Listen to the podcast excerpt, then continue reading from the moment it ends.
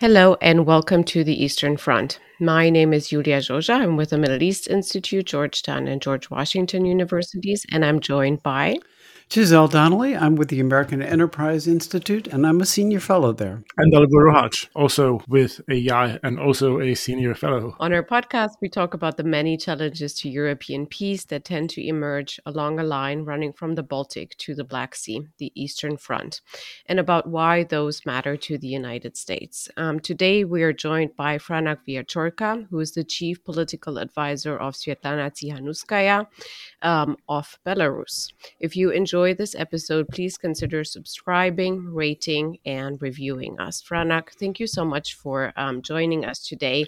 We want to start broad. Um, there's certainly a lot of um, things in the news right now, including on Belarus and Russia. And that's the broad question that we want to hit you with first. And that's um, specifically the sort of stealth annexation of Belarus by Russia.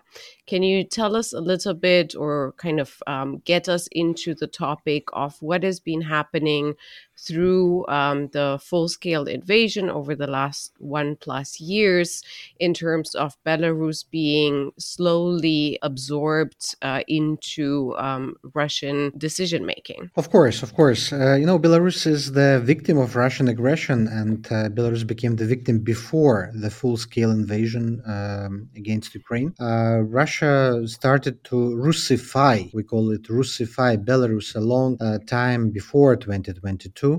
Uh, Russia dominated Belarusian economy, Belarusian uh, political sphere, and basically Lukashenko, who is leading the country for 28 years, he was always playing the role of uh, Putin's puppet, Putin's governor of Belarus. Why? Why it happened? I think it uh, started a few centuries ago when Belarus was part of uh, Russian Empire. Belarus language was uh, almost prohibited in the country, and Belarusian uh, nation was artificially integrated into Russian society. And uh, right now, uh, in 2023, uh, Russia is saying that Belarusians are same as Russians, and they are part of Russian world. Ruski Mir, they call it. And uh, this is why Russia must have full control over Belarus. Uh, we uh, saw in 2022, in the first day of invasion, that Russian tanks moved to Kiev from Belarus territory because it is a shortcut to, to Kiev through Chernobyl. And without uh, assistance of Lukashenko, the invasion probably wouldn't start it at all. For Putin, it was a real uh, present, it was real luck uh, to have uh, a weak and fully controlled Lukashenko. Uh, but fortunately, thanks to Ukrainian defenders, thanks to Ukrainian resistance, uh, this attack on Kiev in the first days of invasion it failed.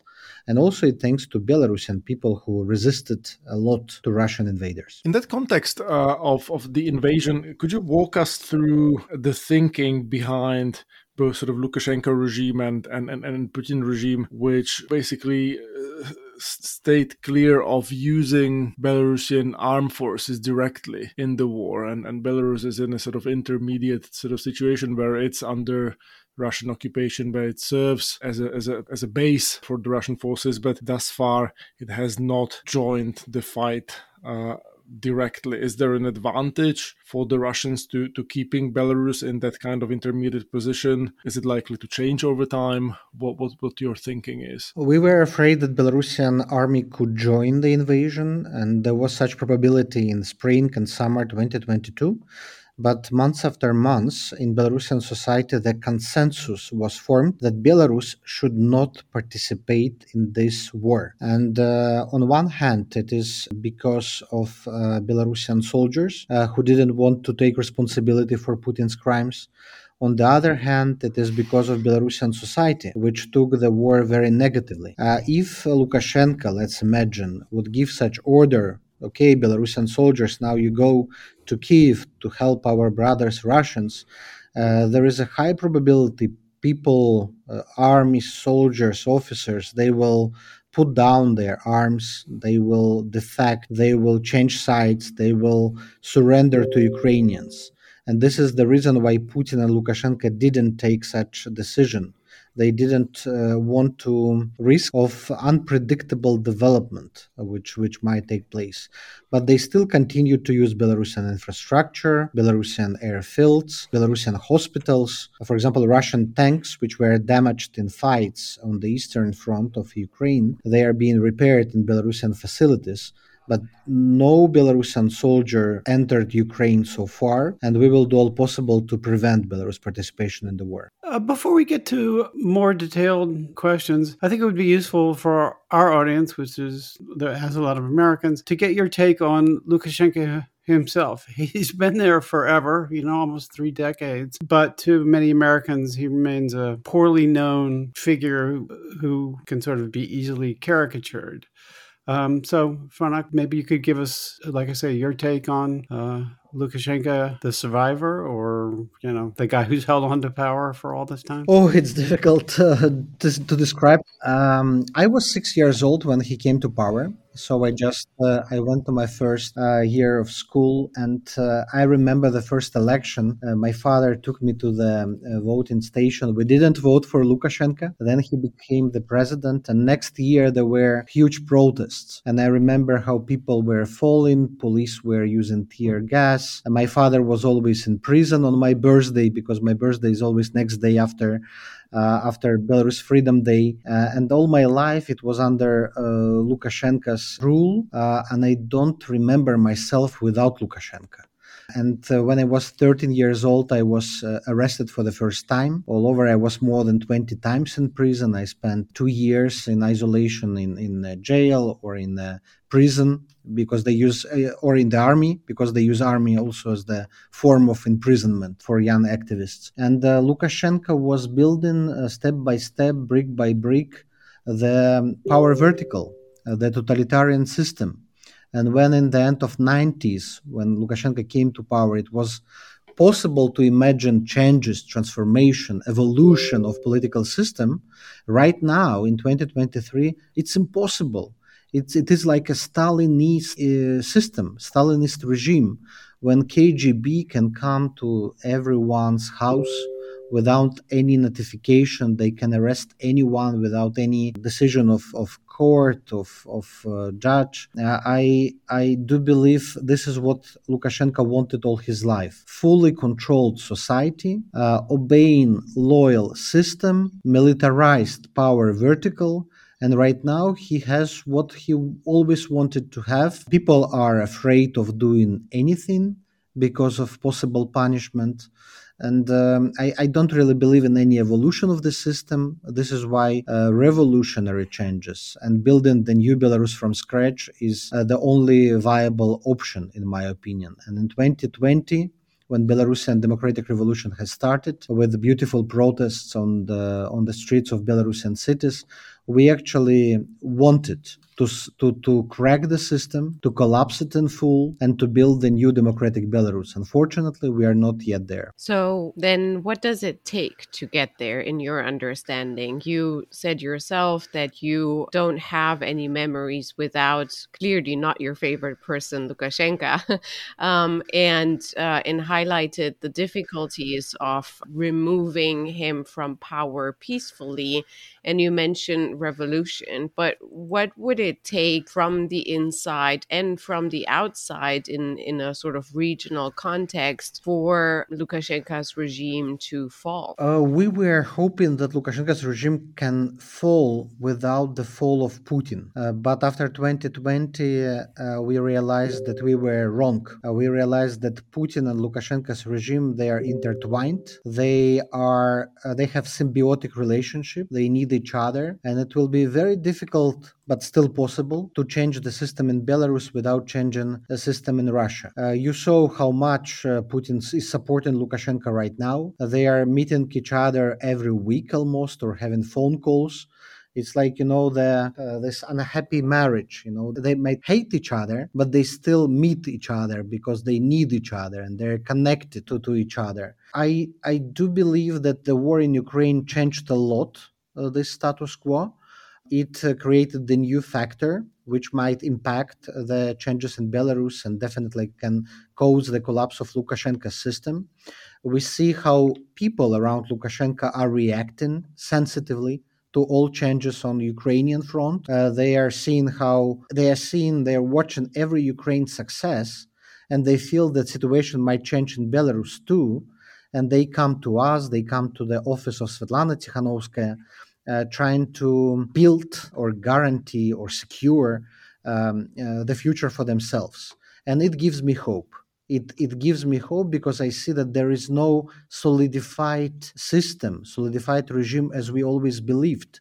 There are many people around Lukashenko who hate Lukashenko as well, but they also react to every change of the wind. And I hope when situation will be changing in Ukraine, Ukrainians will be winning, Russia will be weakening, we will see changes in Belarus uh, happening very, very quickly. If I can ask uh, just a follow up question on the interconnectivity or the unhappy marriage, as you um, very illustratively call it, between Lukashenko and uh, Putin, over the years, much earlier than the full scale invasion, we knew from Lukashenko's statements here and there and allusions that one of his main dreams um, in order to solidify his power is to host Russian nuclear weapons on the ground.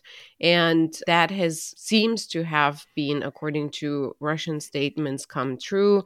We saw Putin um, recently declaring that by July 1st, the storage facilities for nuclear weapons will be um, finalized. But we also saw um, Lukashenko asking recently in a meeting with Shoigu um, what other security guarantees um, Russia can provide for Belarus, because Belarus, according to Lukashenko, needs more security guarantees in in the possibility of an attack from who knows who. So, in your understanding, how do you interpret um, this move of nuclear weapons? Is it really solidifying the relationship and the quasi annexation, or is it just uh, just rhetoric um, to make uh, Lukashenko seem more powerful than he is? This is a very dangerous development. Of course, we knew that uh, nuclear weapons in Belarus it was always Lukashenko's dream. It was his childhood dream when he came to power, he accused uh, the previous democratic government of Belarus of giving up uh, nuclear weapons. Because, according to Budapest Memorandum, Belarus, Ukraine, Kazakhstan they gave their uh, nukes to Russia, and Lukashenko felt uh, that oh, if he would have nukes, he would be much more powerful and the West will not impose sanctions. Uh, right now, uh, he hoped that Putin will give him nukes, but it seems that Putin doesn't want to give nukes to Lukashenko. Putin wants to put nukes on in Belarus and to control them in Belarus. If it happens, and there is high probability, it will it will fix Putin's control over the country. So even when changes in Ukraine happens, Ukraine wins, Putin might say that, uh, guys, I have my nukes in Belarus. This is why Belarus must be in my sphere of influence. This is a big danger for Belarusian sovereignty and Belarusian future at all. So we must do all possible to prevent it from uh, from happening. Uh, I think um, it might be already solved uh, deal uh, in minds of Lukashenko and Putin. The question is when. Will they do it this year? Will they postpone it until next year? I think right now they're waiting for the Western reaction. If the reaction will be strong enough, preventive sanctions will be imposed. It can actually delay the deployment of nukes in uh, on Belarus territory. If they see that the West ignore or doesn't pay much much attention, they can speed up the process, and that that that this that, then danger will be huge, uh, not only for Belarusian sovereignty, but security um, uh, in the whole Eastern Europe region. On that note, uh, I was wondering what your thoughts were on the, the European and, and, and Western policies towards Belarus more broadly. I remember in 2020 when Lukashenko basically stole the election in the summer, it took the European Union a couple of months, really, until October to impose a sanctions regime on Belarus, on, on the Lukashenko regime, because Cyprus, for whatever reason, was, was holding the decision back because of its own disputes with Turkey, wanted to have Turkey sanctioned as well. Since then, obviously, we've seen numerous new packages of sanctions, particularly in the context of the war in Ukraine, imposed both on the Lukashenko regime and on Russia itself. Do you think the existing sanction regime is adequate?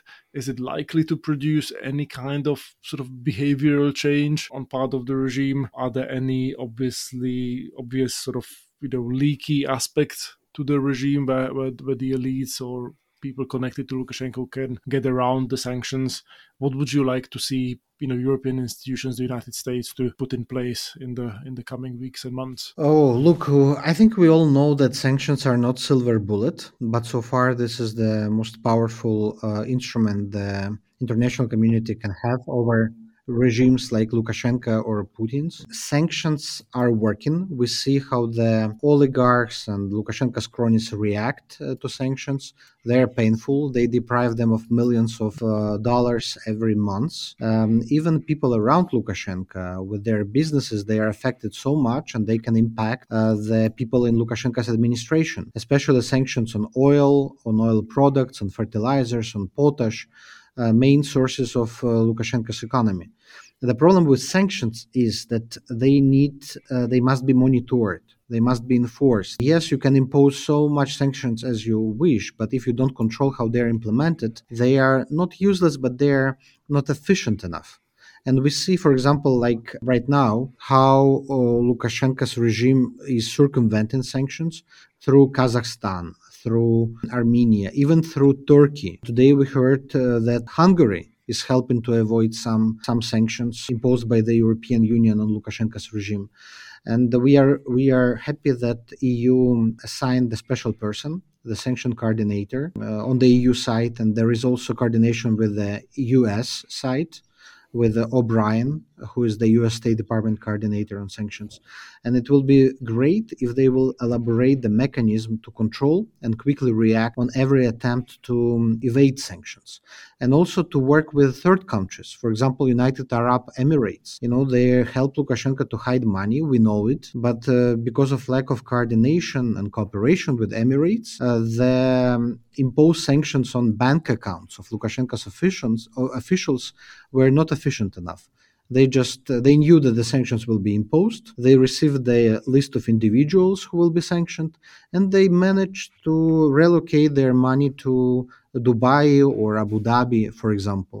And this is also the problem of the West: uh, how to avoid bureaucratic procedures and take strong steps and prevent possible sanction evasion. I wonder if we could uh, turn to um, the Ukraine war and its possible effects in Belarus, but but maybe more broadly too. And in in particular, so everybody in the United States is sort of on the edge of their seats, waiting for the uh, long anticipated Ukrainian counteroffensive operation, which many people hope will um, sort of continue uh, the successes that the Ukrainians enjoyed near the end of last year. Uh, and it also is pretty clear that uh, in Bakhmut and elsewhere that that Russian military power has ebbed, shall we say. And, and one other sort of very central issue here in Washington is the expectation that whatever success Ukraine may have, it is probably not going to be sufficient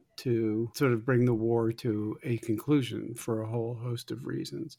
I know this is kind of a long and winding question, but I'd be very much interested in your expectation of what is to come and what the implications might be for for Belarus, and in particular whether it's possible to imagine a weakening of Putin's grip on, on power. Nobody knows uh, how long the war will uh, will continue, and uh, we can build scenarios, build plans imagine possible developments but uh, as life showed you know it can have very unexpected turns i i do believe that in any case no matter how war stops uh, will it be frozen uh, will it end with a victory of ukraine uh, russia will be weakened anyway weakened uh, politically economically psychologically and this will open the window of opportunities for Belarus.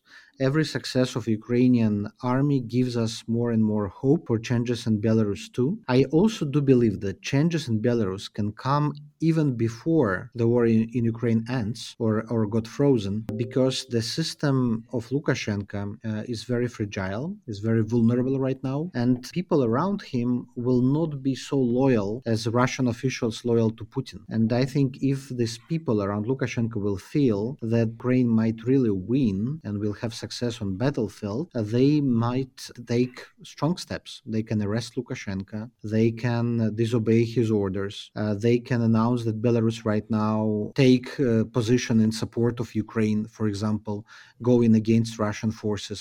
Of course, uh, right now, today, it sounds like uh, something from fantasy world, uh, something like fiction, uh, but you know uh, the situation is changing a lot. So do, do you think any of that can happen while belarus is still de facto under russian occupation? I mean i'm asking this as a genuine question. I mean we had you know czechoslovakia had a velvet revolution while it was under soviet occupation. Soviet forces were instructed to stay in the barracks but that was gorbachev. That was 1989 I mean, what do you think would happen in Belarus today? At this moment, we have four or 5,000 Russian soldiers. Most of them are just drafted a few months ago, not prepared, not ready. A few hundreds officers. Of course, Russia can send new troops, new tanks to control Belarus, but the question is, will it be able to send it? We see that Russia don't have enough weapons even to stop Ukrainian counteroffensive. Uh, so uh, I'm not sure if Russia will be in the power uh, to control Belarus. It's a big country; it's 10 million country, and it is the country with a strong society. After 2020, people were mobilized for resistance. So everything, everything is possible. But of course, if nuclear weapons will be deployed, it can change a lot uh, the balance of uh, of power. So it's it's hard. It's hard to predict the next months, even next weeks, what what will happen. But we must be ready for all possible scenarios. And uh, we saw it in the beginning of the war when we had 50, 60,000 Russian soldiers almost in every region of Belarus, and people still found bravery to resist them. It, it happened in the beginning of war when we had 50,000. Right now we have much less. And I think if there will not be much Russian soldiers on Belarus territory, situation uh, potentially might uh, might change quickly.